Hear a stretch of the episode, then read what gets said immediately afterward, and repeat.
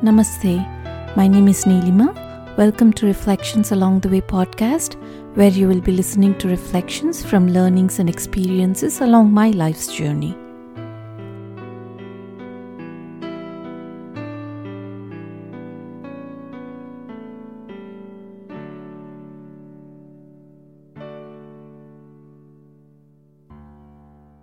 So, we are on to chapter 14 of uh, Self Unfoldment. In the previous uh, episode relating to self unfoldment, we reflected on um, the five uh, sheaths that are like uh, five layers of clothing which are covering the um, innermost uh, spirit, the pure self. And uh, these sheaths can also be classified as three bodies envelope the self, the pure self. And what are these three bodies? They are the gross body, the subtle body, and the causal body. So there are five sheaths in total, right? And uh, they are the food sheath, the vital air sheath, the mental sheath, the intellectual sheath, and the bliss sheath. The food and the vital air sheath together constitute the gross body. And the gross body contains the five organs of perception, which are the eyes, ears, nose, tongue, and the skin. These are the organs through which we perceive stuff. The, there are five organs of action which make the gross body, and those five organs of action are the hands, legs, organs of speech, and genital organs and organs of excretion. The gross body also contains the five physiological faculties called the pranas. And it is this gross body through which we contact the world. And when we contact the world, we gather whatever stimuli we get from those objects which form the experiences of joy and sorrow for us. When this pure self identifies with this gross body, then it manifests itself as the waker. And the waker's experience is that of the waking world. And the subtle body contains the mental sheath and the intellectual sheath put together. And this is exclusively made up of thoughts. But there's also different types of thoughts. And besides this mind and intellect, we add two other types of thoughts, which are the ahankara and chitta.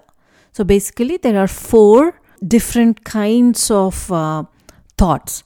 One is the mind, the other is the intellect. Mind is called manas in Sanskrit, intellect, which is called buddhi in Sanskrit, ego, which is the ahankara, and the illuminating aspect, which is the chitta.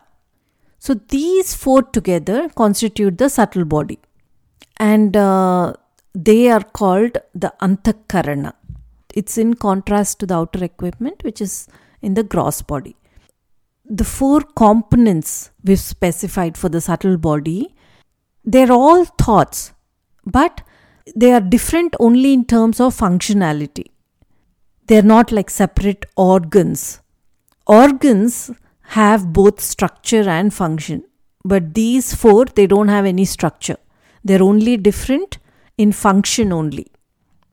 So, what is mind? Let's go through one by one. What is mind? So mind is when when we contact the outer world, then there is a stimuli that we get from the outer world, and that stimulus from the external world it first enters us through the organs of action, which causes a disturbance in thought. So the thoughts which are in this condition of disturbance, they are called the mind.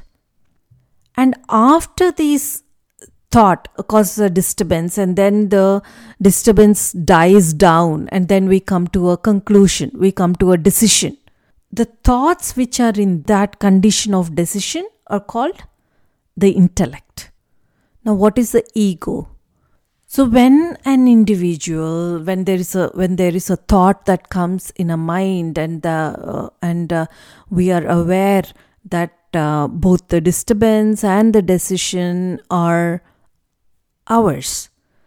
So this awareness uh, that we possess, such as us thinking that it is this is my thought, I am confused, I have made a decision the feeling of that I-ness and my-ness, that is called the ego. So the ego exists in reference to the past. It's based on, like, it's built on memories of uh, uh, things that we have experienced so far. Like we say, I am the daughter of so and so. I experienced this. I felt so sad. I went to college. I was educated in this college. I I hate uh, this weather. You know, it's it's all in relevance to what we have experienced in the past. Whatever that I concept comes from all the retained memories, and it also can come from hopes that we have from the future. It can be like I hope to get like a new uh, a new job or a new house and things like that. Now, the fourth aspect is the chitta, which is the illuminating aspect or the conditioned consciousness.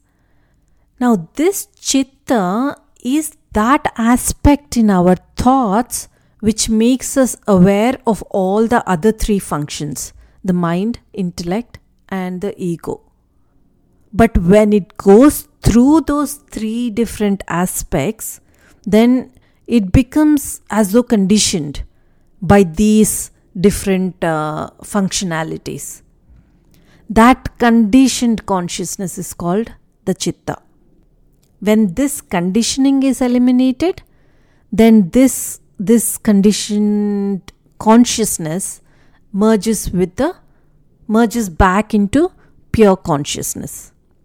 Uh, Swamiji gives an example to illustrate the meaning of chitta. There is a bright sun outside, and a room is filled with sunlight. And outside the room, there is sunlight everywhere. It shines in every direction. But within the room, it is conditioned by the walls of the room. Right? The sun is there inside the room. It's the same sun. But it is conditioned by the walls of the room. We say that my family room is like really bright and sunny today. It's the same sun which is outside, but it is conditioned by the walls of the family room. We refer to it as the sunlight in the family room. In the same way, when the walls are removed, suppose the walls of the family room are removed, then a condition the sunlight in the family room merges back with the sunlight in the uh, with the total sunlight that is outside. And when this pure self or the pure consciousness identifies with the subtle body, then it manifests itself as a dreamer. And that dreamer's field of experience is the, the dream world. The bliss sheath is called the causal body. So, it, what does bliss sheath consist of? It consists of all the vasanas in their unmanifest form. When we are in deep sleep, both the gross body and the subtle bodies are inactive. Only causal body prevails in this condition, we are not aware of the waking and the dream world. Even though we're not aware of the waking and dream world, we still have no vision of that pure self or consciousness because it's a state of non apprehension. We're still ignorant. In this state, we do not know of that higher uh, consciousness, higher reality, nor do we know about that lower dualistic world that we have experienced in dreaming and uh, waking state. It's a state of total ignorance. It feels blissful, but as soon as we wake up, then we are back to experiencing life based on our vasanas, right? When this pure consciousness identifies itself with the causal body, then it manifests itself as the deep sleeper. So, that deep sleeper, he or she goes through this experience of nothingness, which is complete ignorance. And this is not same as experiencing the self. Thank you for listening to today's reflections.